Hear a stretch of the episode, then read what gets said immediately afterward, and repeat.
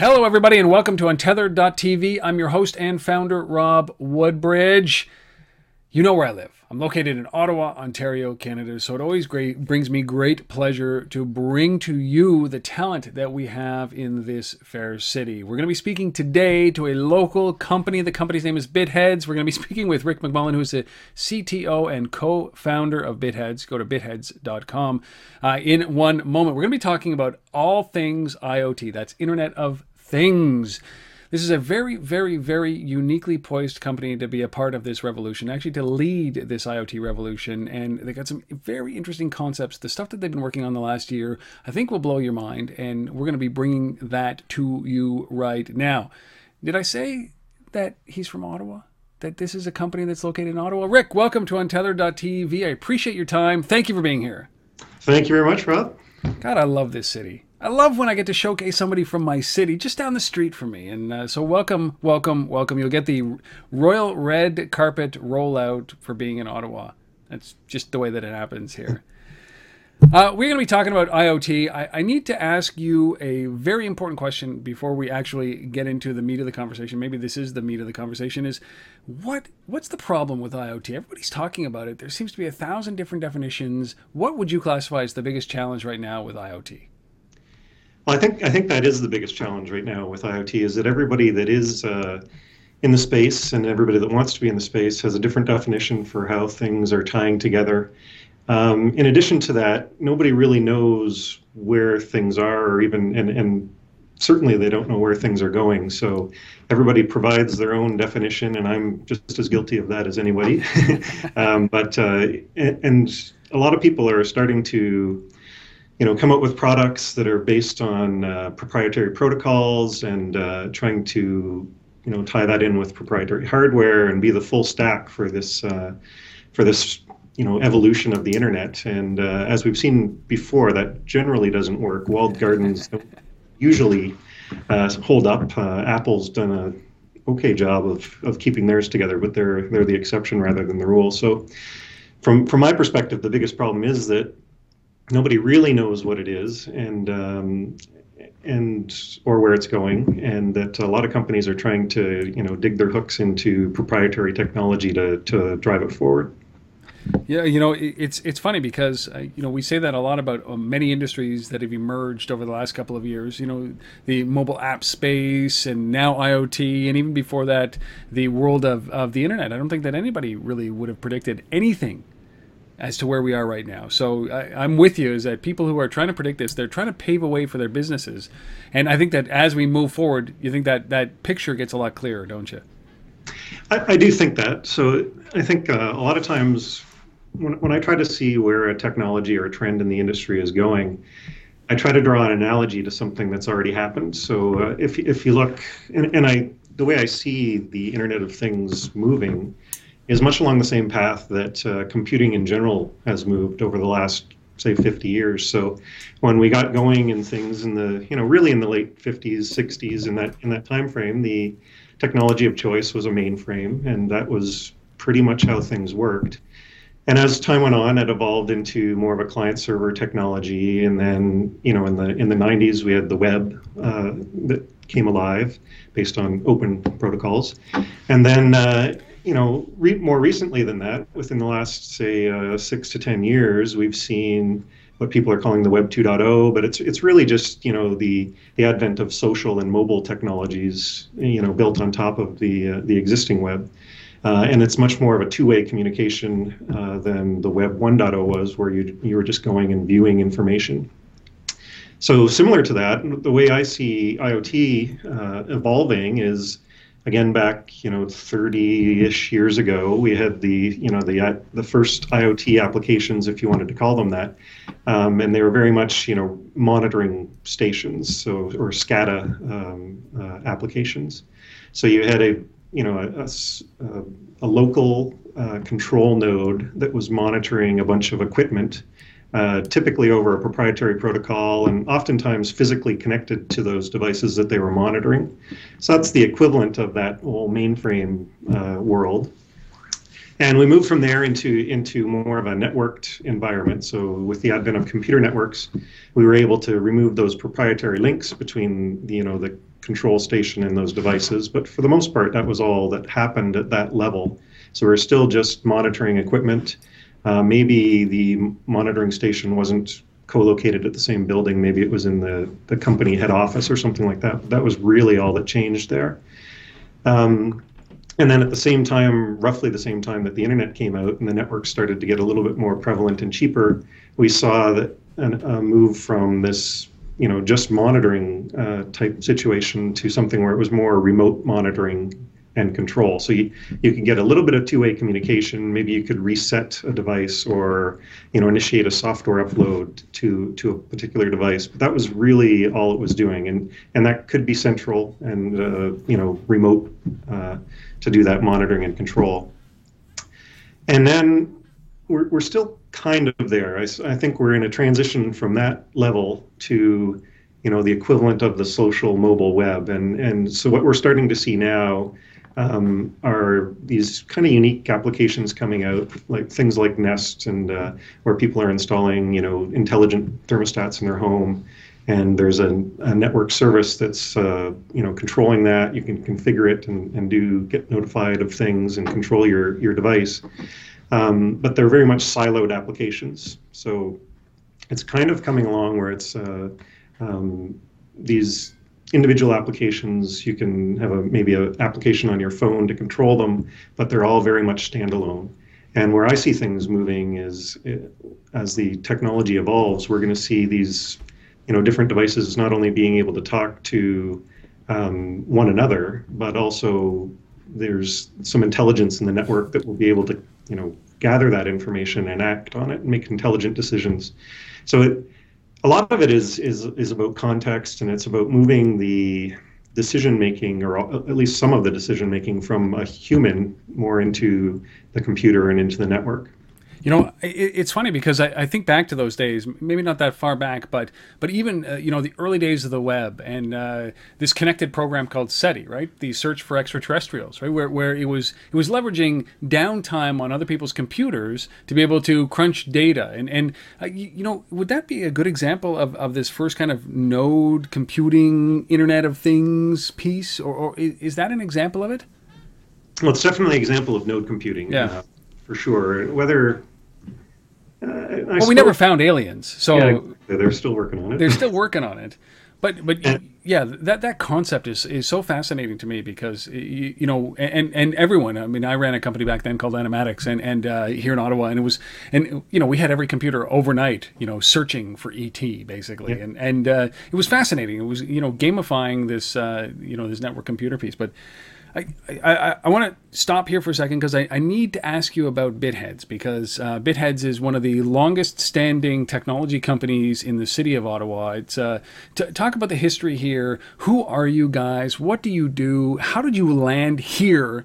Because you have such a an amazing past as a company, and you know that that obviously it's not over. Um, but you you're in the IoT space, you're in the gaming space. What is BitHeads?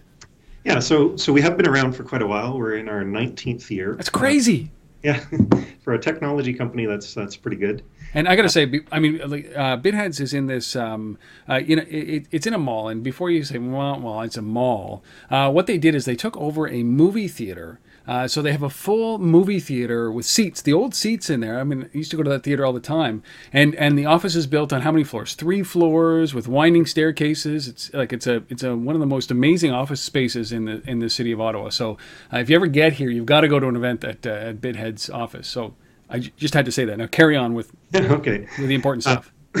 So, uh, like a lot of companies in town, we got our start at Nortel. I worked at Nortel for uh, three or four years before starting BitHeads, as did uh, my uh, partner and co-founders. Um, but we, we had done a lot of work in, in very um, highly scalable, highly secure systems at Nortel. Um, so that's where we got our foundation in building out these large platforms. Um, and, and we've done a lot of telecom work since we've uh, once since we've got going. But uh, recently, uh, I guess about well, it's not all that recent anymore. Because you're 19 years old. There's no recent. about eight years ago, we started a video game division, and um, and we did a lot of neat things, and a lot, you know, with uh, with a lot of different platforms. We built things on the Xbox and the and the PlayStation. um, obviously Windows and Mac and, and every mobile device uh, known to man. Uh, we've also done a lot of set-top box uh, work, and, and what we're finding is that this, we're seeing that the Internet of Things is helping to push the industry towards viewing these things just as a screen, as a, as opposed to you know a mobile phone or a or a computer. It's just a screen. So we're, we're going to be displaying information on that screen.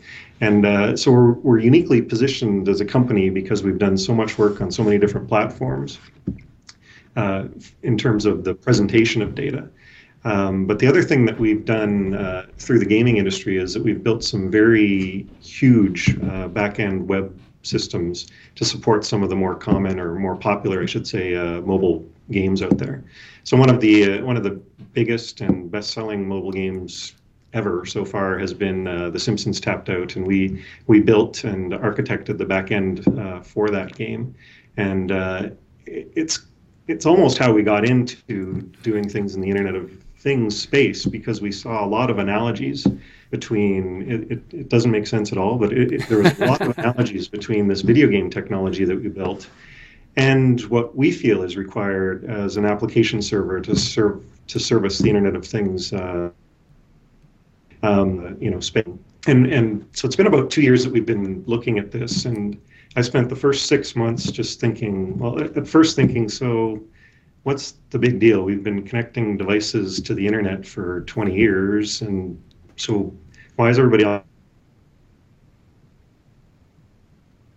The industry was certainly very excited about it, and it took me, like literally, maybe I'm just dense, but it took me six months to really get the aha moment where I where I realized that there really was something big happening here. And I think the reason, a lot of times when we're in the technology business, we're immersed in it every day, and a lot of times we don't realize that uh, you know not everybody lives the way we do. And uh, a good example of that is you know i had a blackberry back in 2002 or 2003 and uh, when the iphone came out it was kind of like yeah what's the big deal? I've had one of those for five years or six years and uh, but the, the big deal was that they but apple made it accessible to a, a much broader audience of people and that's one of the things that's happening now that's going to make the Internet of Things such a big deal. And uh, the, the others really are pretty small changes in the environment, but they're all happening at the same time. And that's what's making it, uh, you know, pretty, pretty crazy. And I, and I think it's over the next two to five years, you're going to see not only the problems that are being solved uh, change dramatically to what they have been over the last 10 years, but even the way people are thinking about problems is going to change. And uh, and I knew it, it, was probably about that time where where I realized that um, you know I, I got it. I got the Internet of Things because every time I'm walking down the street now it's like there should be a device for that. There should be a device telling me to do something right now or there should be you know I was walking down the street to get my coffee which I do every day uh, I was coming back from from Bridgehead another local company.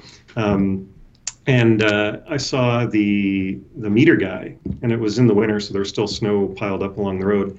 And he was walking down the sidewalk with a big stick with a piece of chalk tied to it to get over the snowbank, so that he could mark the tires.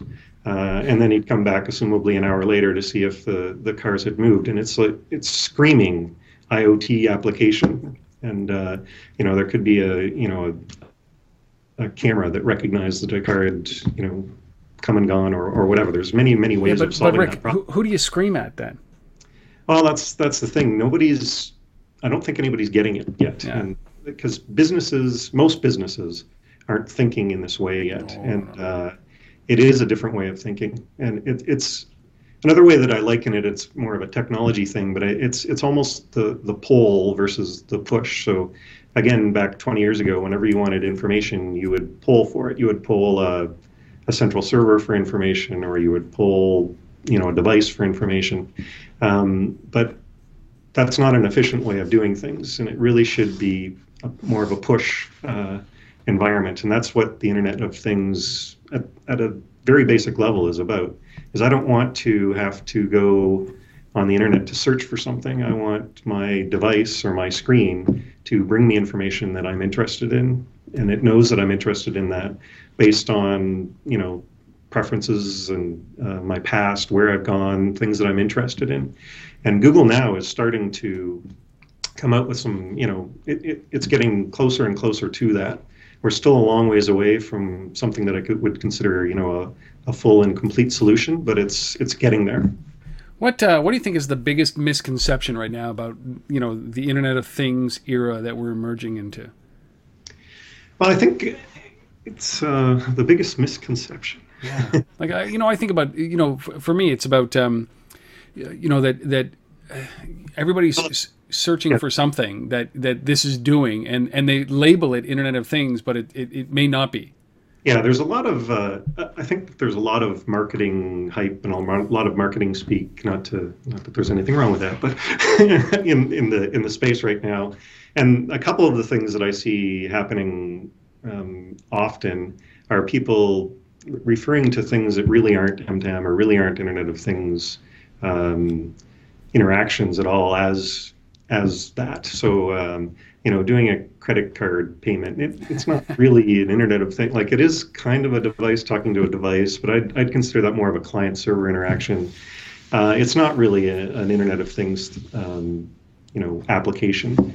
Um, another thing that I see often is people confusing or assuming that their smartphone is a is a thing that's a part of the Internet of Things. And in my opinion, that it could be, depending on the usage scenario, it could be. Like if you're using it as a heart rate monitor or a pedometer or um, you know a, a, tracking device for going out and running, then I could I can see that as being uh, true. But it, it it in and of itself is not a you know a, a device that's participating in, in, the Internet of Things kind of uh, environment. It's it's just something that you're using to present information to a user, um, or you know they're potentially controlling another device with it. But it's not really uh, an endpoint in this type of environment. Yeah, yeah, and that's an interesting interesting perspective because the software layer enables these devices to become part of IoT, right? So if you have you know, uh, home locks that uh, that are proximity uh, based, where you walk up and it unlocks it. That that becomes a, for that one function, it becomes a piece of the of IoT. Uh, same thing that, as you said, around health and fitness and all these tracking devices, and the same thing that if I give my kids a phone and I track their whereabouts, it becomes part of uh, it becomes a node uh, um, available.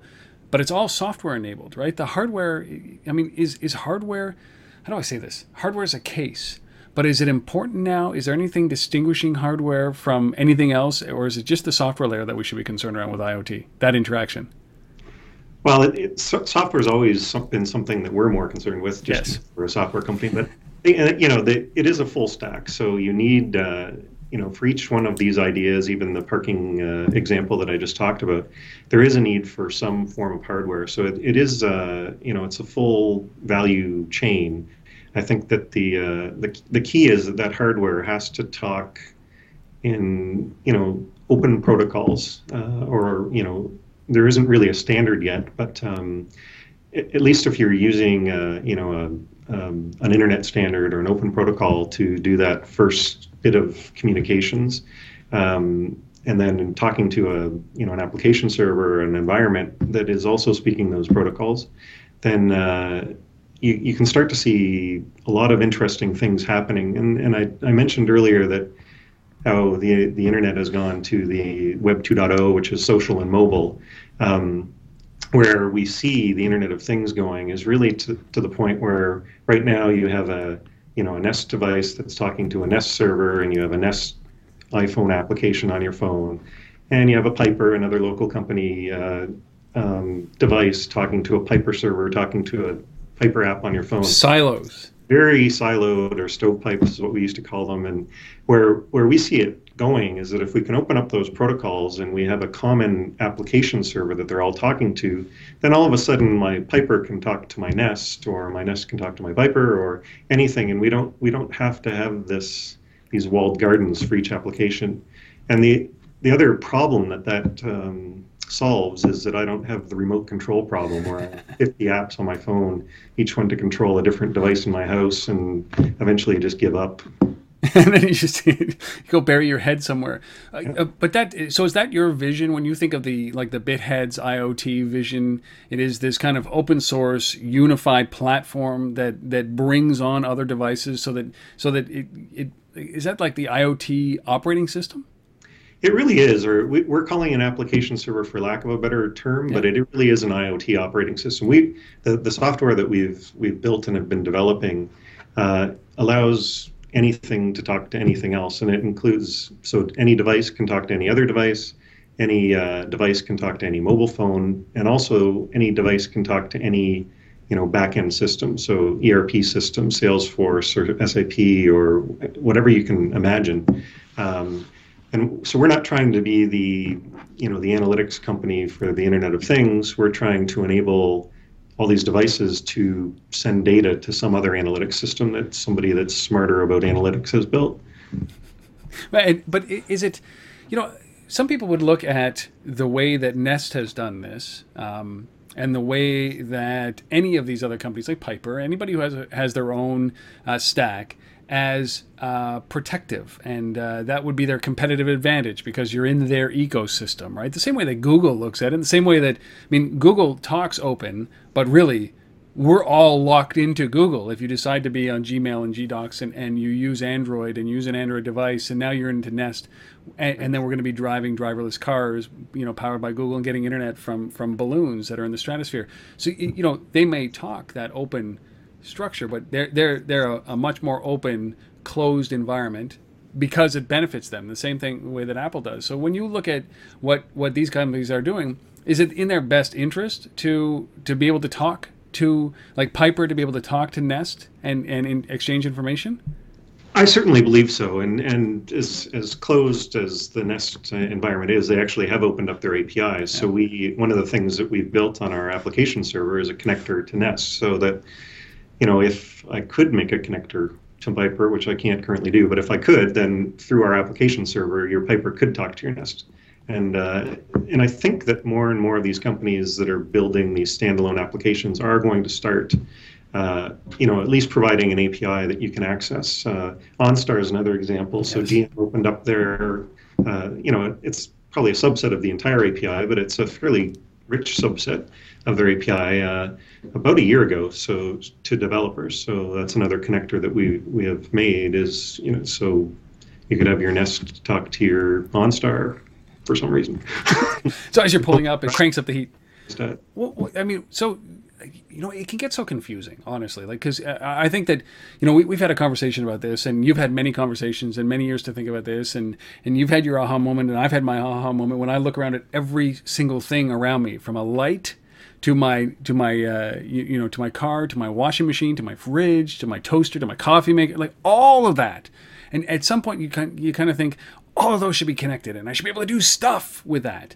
Does it ever get too much where you're thinking, listen, you know there's there's this on ramping process that we have to do. The first is the valuable stuff where it's going to be a part of our lives but it, we won't even notice it. And then it becomes part of our lives because we start to notice the interactions that these devices are having uh, and they start to do it automatically. I mean what's that process? Because to me everything can be connected. Everything could have some additional value but nobody's willing to front the cost to be able to do that yeah, and, and I think again, what's what's required is a platform that enable these you know people that are building these individual applications to start to connect them, and it's not like the there's there's connecting the devices into the network, and then there's building applications on top of that, and we the the the application server should have an environment where you can quickly prototype these interactions. So you know it shouldn't be something where it takes me six months to get my Nest talking to my car.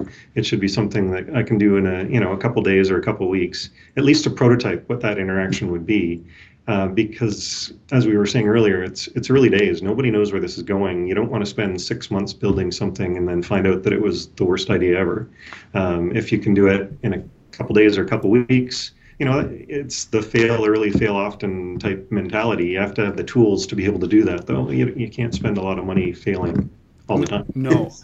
no, and, and I, I, like that. I like the concept here, which is which is. Um, I mean, there has to be a reason, right? So a lot of people have been talking about. It. We've seen these this internet connected uh, washer and dryer, and uh, you know, unless it can actually pick up the wash out of the washing machine and put it into the dryer, there's no need for an internet connected device, because it it rings a bell, and if I hear it, then I know to change it. But if I'm not anywhere near there, like out of the house, it does me no good to know that the wash. So there's there's extremes like that. Um, but you know how how does this evolve? Because fr- from what you guys are talking about, you, you mean you have to now take this operating system, this IoT OS. IoT OS, and and put it out there so that people you, build enough connectors from uh, from existing APIs, and then get it out there so that it, it provides value. Where do you guys start? Like, so you got the Nest and you've got OnStar. H- yeah. How do you bring it all together?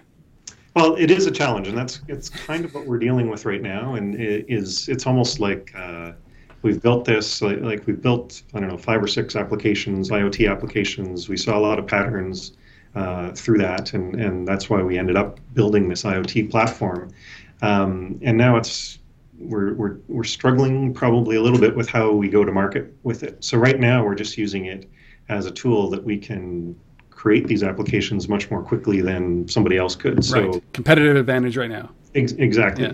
But we would like to to have it out there and have it uh, available for other people to use, and that, that's you know what we're working through right now is is the best way of doing that. Yeah, I mean, it's it's really interesting because a lot of software companies. I mean, the biggest one in, in, in Ottawa was Cognos, right? Uh, that that uh, that built their platform by servicing clients first, and then they built a platform uh, and then sold to IBM for five billion dollars. That, that happens here, um, and and it, because they found they were able to finesse the application in order to be able to then turn it into a software package. And and is that kind of the avenue for you guys? It's definitely what we're looking at doing, yeah. and uh, we've done it. Uh, we already have a gaming platform that, that we've built out in a, in a similar way. So this is kind of our second uh, second framework or or uh, server technology that we're building, uh, and it's to satisfy an entirely different market. But there are par- parallels there because you know, as you talked about, The Simpsons uh, tapped out because um, that was just not a that was just not a mobile game, right? And obviously, this is one of the most uh, played games ever. Um, and, and uh, but you guys also, uh, as you said, build um, have to have to create that experience across not only mobile but other screens and you you, you know uh, consoles and and other platforms as well as uh, you know set top boxes. Like so, th- that's your background. So you you guys have been immersed in this long before people started calling this IoT, right? Yeah, absolutely. I, I was trying to remember what you know maybe our first IoT application we ever built was, and I think uh, you know not including network management type stuff, which is kind of IoT. Yeah. Uh, we we built a uh, um, an application, and I think it was in 2002 that would track salt trucks and, and map their best route. Uh, so the most efficient route to deliver salt on, you know, icy road conditions, which you know we get a lot of up here, and uh, so it, and that was as I said like 12, 12 or 13 years ago. But it was very much we had a GPS unit in the car or in the truck, and it would track, uh, you know, where it was going and um, and map you know the shortest route to pick up more salt and, and, and all that stuff. So there was a lot of tech you know math going on in the background that would uh, you know figure out what the best route was.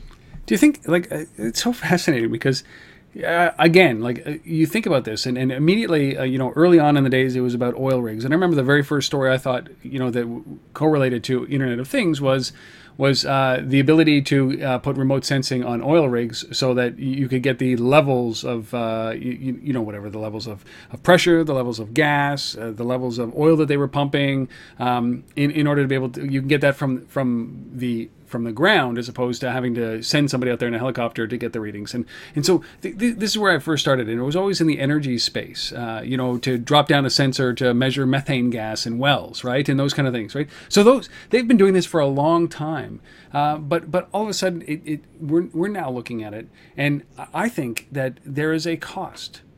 And I, we didn't talk about this, but I'm wondering there's a cost associated with IoT, and that cost is a sunk cost and and it's one of these things where you you're going to put money into it in order for it to be you, you, you know you put money down on it now to be efficient later right um, do you think that that's going to I don't know, stifle the growth of IoT. Like the idea of the salt trucks is great, but who covers the cost of that, right? And how do you sell that? Which is always the challenge around this because it is a sunk cost for now. Yeah, and I think uh, I think that's probably why we one of the reasons why we are where we are is that uh, so far, you know, the only people that have deployed these types of applications have done it for a good reason, and it's usually some kind of cost savings or some kind of safety issue. And um, so, so to get back to the oil and gas example, a lot of these things are very remote, and uh, if something breaks down, they want to be able to know what it is before they send somebody out because otherwise they're sending a guy out twice and it, it's very expensive is one one example at least. So that's why you know the oil and gas was big into this because they were able to save a lot of money by uh, by automating a lot of this. Um, but it kind of gets back to what we were talking about earlier where once you once you have that aha moment or you get it you start seeing problems in a different way. And right. i think once businesses do start doing that and start viewing it in a in a different way, they will find the ways to make it you know drive value. Uh, you know, implementing these types of applications, and uh, it's just it's getting that that shift in the way you're thinking about it uh, to happen. Once that does start to happen, and it's more you know the norm as opposed to the the um, exception, then I think we're going to start seeing a lot of uh, interesting things happening for sure. Do you think that uh, you know we've gone through these phases, and for every business, it's been like this, right? And and and you've been uh, in business for all of this over the last 19 years. Like you know, first it was um, the web, right? We need we need a website. It's going to change the way we do business. We need a website. So you know, it took a long time for companies to wrap their head around the web, right? It was not a pull; it was a push. When you yeah. guys were selling web stuff, 20 years ago, like I was, it was hard to sell people on websites. Yeah. Uh, but so the momentum gained, and all of a sudden there's 50 billion websites out there, and, and people understand, I think, and maybe they don't still 20 years in i'll say that they don't understand how to use the web properly the majority of companies out there don't understand the web 20 years into this so then this this thing happened. We started carrying these portable phones with us, and they emerged into smartphones. And now there's this mobile piece with apps and mobile websites, and we're at the fringe of that right now because I tell you. 99.9% of the people on this planet do not understand what mobile means to their business and they are screwing it up, right? So they're screwing up the web, and, not 100%, but say 75% of the world uh, businesses are screwing up the web or not paying enough attention to it. Then 99.9% of the world's businesses are screwing up mobile. Then you throw this thing called IoT into the mix of this, and and uh, you know 0% of zero anybody in business really has grasped onto this, except for maybe the, the oil and gas companies and and the big guys. But it's such a small percentage. So now you've got guys who don't get the web, guys who don't get mobile, and then you're going to layer IoT on top of this, and they haven't had their aha moment about the web yet. I, I, so this is this is that an accurate way of kind of saying where we are in in the space today? I really think so. Like I, you know, percentages and numbers aside, I yeah. think that that is that is definitely. Those are all my opinions. They're not validated by any scientific research. Just just uh, just based on my conversations. No, we've had uh, to to the point about the mobile. We've had discussions recently with some fairly large companies, or you know, maybe crown corporations or whatever, and. Uh, they they will just say they need a mobile app, and I will say, well, why do you need a mobile app? And it's the answer, like literally, is because everybody else has one, and there's you know, you know, you're not driving any value whatsoever. They don't it's, get it.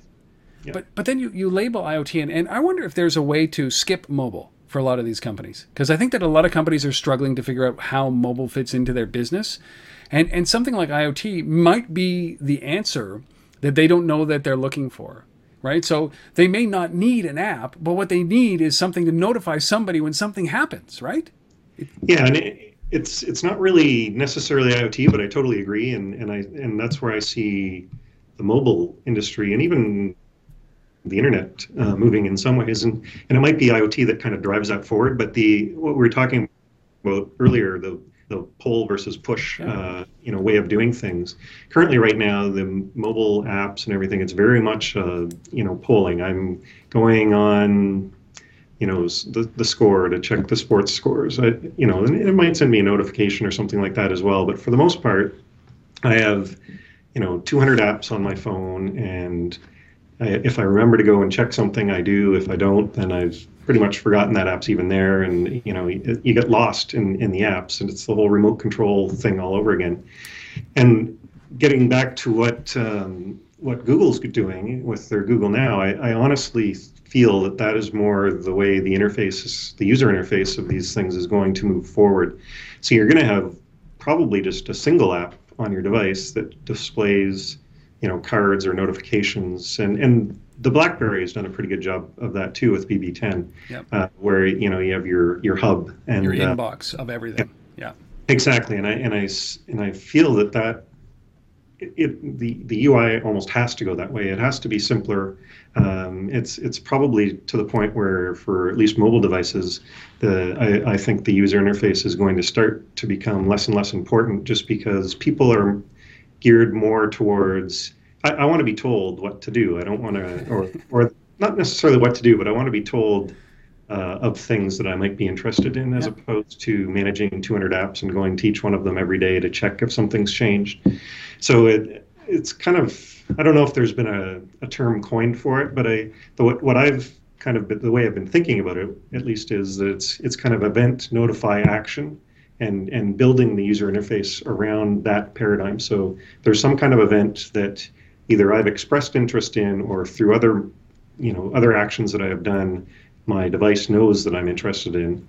Uh, it notifies me. It goes to a common place, and I can choose. You know, maybe there's four options that I have to deal with that notification. You know, ignore, uh, escalate, or you know, maybe the the third one is launch uh, a WAP, to, uh, an application to deal with it, or or launch a website to deal with it. But um, It's not the first thing. It isn't, and and the complexity that uh, you know is being driven down to these mobile devices now. It's it's not sustainable in my opinion. It's uh, it has to be simpler than that.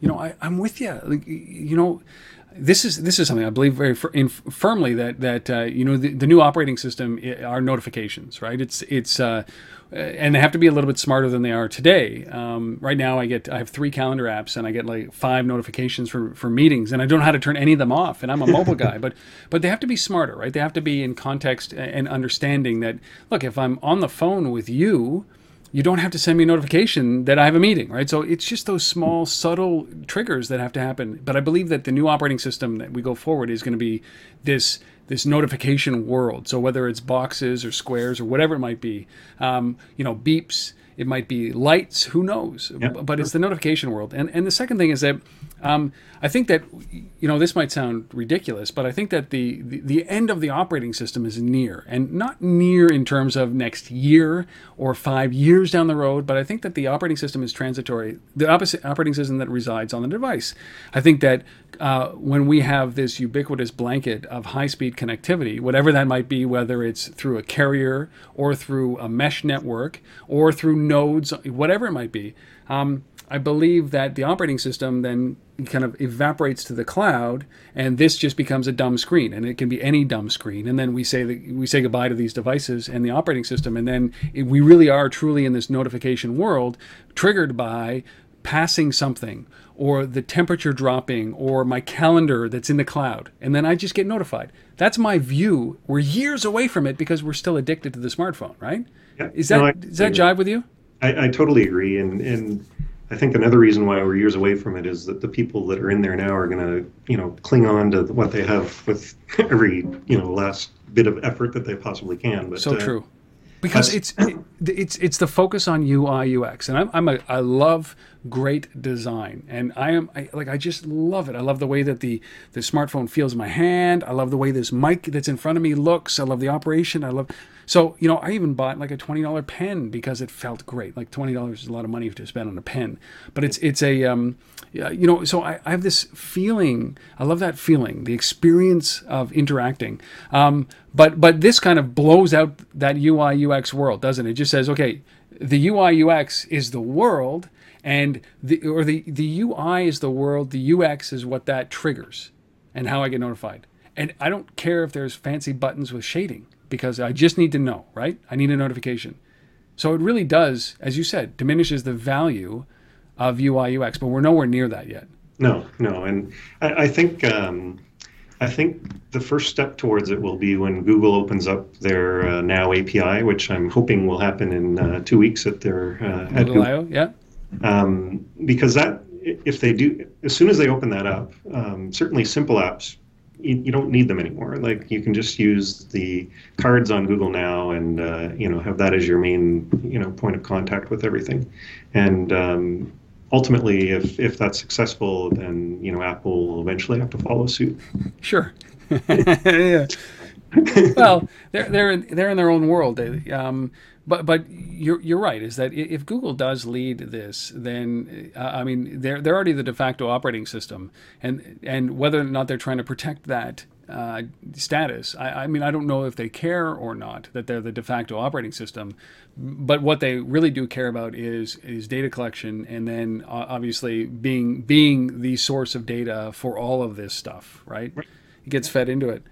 Um, it, it, when we talk about this, is there an industry that you feel, aside from the oil and gas and the companies that we've talked about, those kind of big industries, that this is out of necessity that they've done this? Um, is there an industry that you see out there that is poised to adopt and adapt to IoT better than another one? Is there a leading industry? Well, certainly, if you look at the stats, uh, you know, manufacturing is big into it already, right. and uh, oil and gas and retail is fairly high.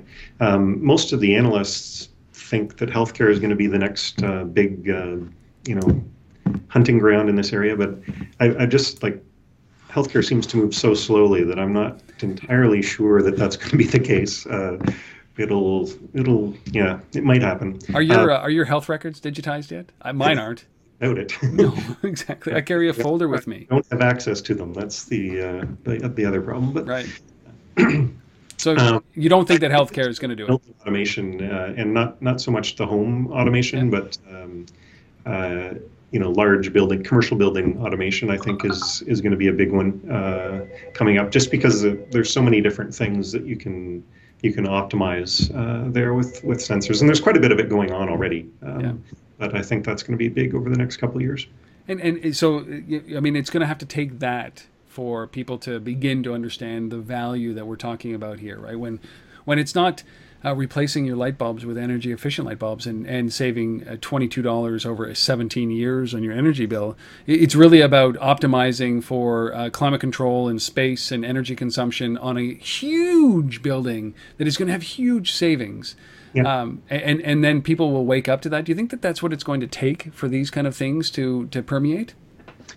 Yeah, I do, and it, like like another industry where I think that you know they could they could do very well to adopt a lot of this stuff is just in the, the general hydro space, right. like not again not the home but in the, the grid managing the grid. And uh, it's still an, it's a utility that moves way too slowly. And uh, so i think it's going to take years and years. And this is not we're not painting a good picture here are we? Well not not for those but uh, but I see a lot of pioneers out there. A lot, of, a lot of p- companies are, are, are testing the markets, like you guys are doing this, right? You've you've had a number of clients that have w- come through BitHeads that you have done some pretty unique things with that you wouldn't have thought that anybody would would, would be ready to do. So you know that that to me is is a uh, is a sign of things to come. And and the way that you guys are thinking about this is that you you really are thinking long term here. Is that if if right now we're talking about uh, you know an IoT operating system uh, built by you guys that you realize that maybe five, six, eight years away.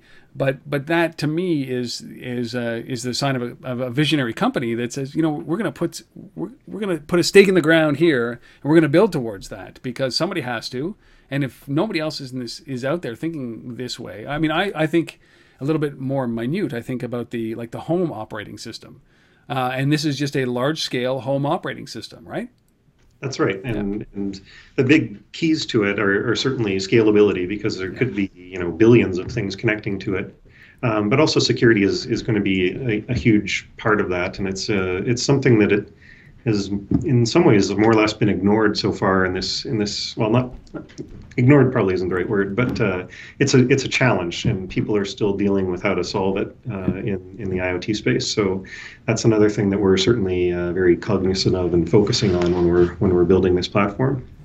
When when do you think that this kicks in? I mean I, have heard you talk um, about you know I don't even know how to describe it is that the way that this will happen is Uh, you've described it as kind of like this third industrial revolution thesis. Is there something? Uh, there's a book out there, right? That that yeah, there, there is a book. there's a couple books that I read. One was the Third Industrial Revolution, where they talk about um, you know there's there's been two industrial revolutions, and they were both predicated by a, a new media of communication and a new power source uh, kind of occurring at the same time or, or within a fairly short period of time of one another. So the first one being, you know, the, the steam engine and the printing press, and then the second one being oil and, uh, you know, basically digital communications or, you know, electronics. Um, and the third, the communication platform is really the internet, and and then we're still kind of waiting for that third uh, energy piece to drop.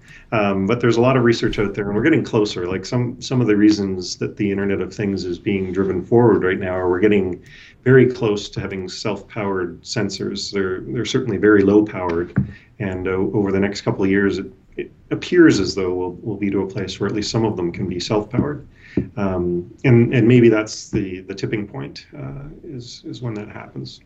You know, it's funny because eh, you know we've gone from a uh, you know computers. We've all seen this evolution of computers from from you know the size of a room to now the, the size of your palm, and now we're talking about l- little devices that that basically send and receive uh, every every second. Um, but the computing power on that is just ne- just enough to be able to to do what it needs to do to be able to process it. But so we've gone through this evolution of power consumption, power consumption down into absolutely very little power consumption. You know, some can run on a uh, you know a, a small a watch battery for months, and so uh, you know I wonder if this this what we're talking about here, this next industrial revolution, is the, the fact that the computing power has diminished to the point where when we have enough of these nodes around the world. Um, you know there is no other power source other than maybe sun and solar. And we it's because we've reduced the power consumption from these computers to next to nothing. And that's the revolution that happens that certainly would do it i think so it's it, it, really is you know um, it, as we said earlier, nobody knows. so, it's, uh, is that what you would consider? Like you talk a lot as well in our conversations around the social uh, M2M. Can you define what, what that means, and, and is it how, how does that interact with uh, with us and our devices? Well, I think that we we kind of drew the analogy this this whole you know evolution of the computer into the internet and, and now web 2.0 where it's social and mobile. And uh, it, it just seems to make sense that these internet of thing type applications will move in the same direction. So it really is these you know the same data that they're sending up now can go to a common environment. And uh, you know maybe uh, you know a device of one type can register to see events of, of another type that could be generated by anything. So I think that in order for you know very compelling applications to be developed on in this space, we have to start sharing the data, and the data sharing has to happen not in some you know big back office system, but it has to be somewhere closer to the edge of the network where you know quick decisions can be made. Um, you know, like OnStar telling my house that I'm about to arrive, or whatever you know, whatever the case may be. Uh, something that really person isn't necessarily cons- doesn't really care about. Like that data doesn't really matter to anybody else other than these two devices, because they know they're supposed to talk to one another to, you know, to to do that kind of thing. Yeah. So one of the other um, things that we feel is very important in this first level of applications server operating system is that the, it's not as if the data just gets sent and consumed. It could get you know sent up to the server the, the, the, server could decide to send that same piece of information to 12 different backend systems and a couple of little devices that are that are somewhere else and uh, when you have that kind of flexibility and power the uh, the the options are just you know endless you can pretty much anything you can think of doing, um, you can you can put it together. Do we do we still have privacy at that point? That is going to be another big issue. Um, uh, privacy is uh, is definitely going to be a big concern going forward in this space. Um, a lot of people think that uh, or, or believe that you know the you know relinquishing some of this privacy is going to be worth it for what you get in the end and some people aren't going to think that way so i think over the short term it's going to be a lot of uh, you know kind of meandering and feeling our way through that that whole issue making mistakes yeah exactly yeah. people are going to have different thresholds for uh, you know what they're willing to give up. Well, you know, I always maintain that everybody has a has a price, right? Everybody has a price, right? You'll give up a little bit of your pri- uh, your privacy uh, for nothing, like your postal code or your zip code at IKEA, which is which is your information and it's Yeah. infringing on your privacy, and they ask it, and you willingly give it to them. Right. um, and all the way up, you know, it'll scale from there. So um, you got to think about that. I mean, privacy is going to be a hotly contested. It's going to be debated. There are going to be breaches, massive breaches of data, uh, and we're going to learn from these. And you're right. I don't think that there is an answer for for for privacy. Currently, not not right now. Anyway, No. like even if you look at what Google's doing right now, it's um, it's pretty incredible. Like if you have if you have an Android phone and you've enabled your location, I don't know what the settings called, but it basically is saying allow Google to track everywhere you go. Uh, you can go on the web and and do your history browser, and uh, it shows you every single place you've ever been. Yeah. Because you usually have your phone with you. It's pretty, uh, and, and that's accepted, right? And and uh, well, it is for for some people. And if if Some you're listening to this, don't know about it. yeah, if you're listening to this and this is the first you've heard about it, maybe you should check into your privacy privacy settings. Uh, what about the rest of the world? Like, so we've been talking here, really, uh, you know, North American centric uh, information, and um, but uh, I mean, is this? Are we seeing this kind of movement, the same kind of feeling, the same kind of uh, guessing and uh, you know, grasping with IoT ar- around the world? I think in general, both both Asia and Europe are a little bit ahead of North America, at least in their thinking about this, and, and some of that is probably stems from the fact that um, the governments there have actually been promoting it uh, for you know almost 10 years in some cases. So they've been giving incentives for companies to actually build out uh, IoT-like platforms, and their their um, you know power management and things like that policies are much more uh, ahead of North America. So they've had to build like I was in Switzerland a couple months ago, and every room I walked into, the lights would turn on, and as soon as I left, they would turn off, and uh, just stuff that you don't really see too often in North America yet. So I think they're a little bit ahead of. Um, of where North America is, at least in terms of thinking about it. Uh, but having said that, there, there still seems to be a lot more, at least in the last six months or so, there still seems to be a lot more activity in North America, I would say, than uh, at least at the device level, building building the hardware things. Uh, there seems to be more of it going on here than,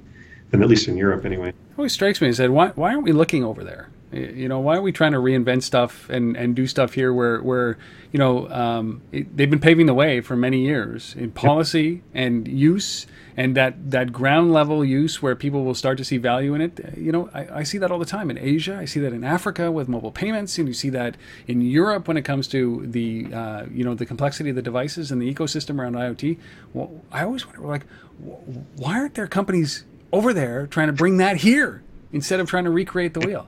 I don't know what it is, and and I think it part of it might be a bit of the not invented here uh, syndrome, and uh, but but it always boggles the mind. Like I look at uh, municipalities, this is the same way. Like they're you know how they deal with garbage and all that stuff is so much more advanced in Europe, and yet they they look at it as if they're looking at it for the first time over here. It's Crazy. It's crazy. you guys still have garbage in Canada and the United States? Yeah, we incinerate it. We've we've issued lasers to every one of our um, uh, you know. Um, what, uh, one last question, and then I uh, and then I want to get people to we want to send people somewhere so they get for more, more information about you guys. But uh, do you think that there is a company that is ahead at this point? Do you think that there, you know, we've talked about companies like Google, the oil and gas companies, but is there a company out there that is building something that is so unique that you just looked at and that said, "Oh my God, I, you know, I'll give up Bitheads to go and work for that company." I haven't seen it yet. Uh, so it's um, there's there's a lot of companies that are are definitely getting into the space, and most of them have entered within the last six months to a year. Um, and what most well, a lot of them, from what I've seen, are, are as as we mentioned earlier, doing. Uh, appear to be do, trying to make a proprietary play where you know build build on this device and you know we have a server that will support that and uh, you know uh, which I just don't think is going to go anywhere in the long run. They might be able to succeed at it for a few years, but uh, that's what I've seen most of the companies that are that are in this space uh, doing so far, at least from a software perspective. So no, it's still it's still very early days. So uh, nobody knows what uh, what solution is going to win out or what approach is going to win out. But um, so far, nobody seems to be standing out as a as a forerunner. and that's a good thing Yeah, right now. That means opportunity everywhere, doesn't it? it's the Wild West. Oh man, have you ever seen a time like this where it's been so much of a wild west, like so flat, so level?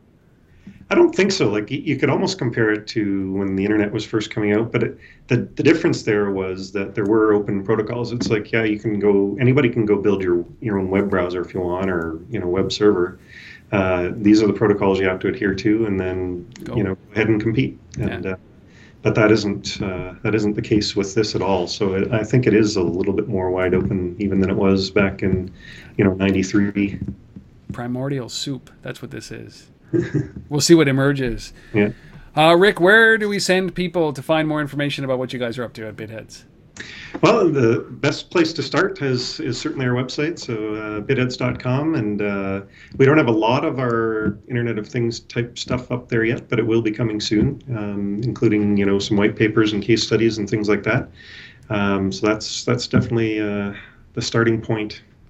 bitheads.com and sign up for their mailing their mail list their email list whatever you can do. Follow them on twitter. Just stay close to this company as this is emerging. And obviously if you want to reach out to rick uh, my guess is that he would do it. You can do it through me at robinuntether.tv you can uh, jump online to bitheads.com and send him a note and ask him questions. And uh, i hope to have rick i hope to have you back on uh, soon so we can kind of can carry on this conversation as you guys are emerging in the iot space and, and taking it over. Like good Canadian, good Ottawa based company should, right?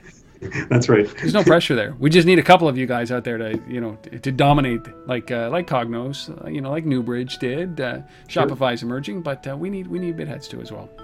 So, uh, folks, go to bitheads.com for more information, and of course, you can just re-listen to this entire episode because I'm sure there's stuff in there that you just just glanced over that in six months or three months down the road will blow your mind at how right Rick was. How's that? Rick, thank you for doing this. I really appreciate your time.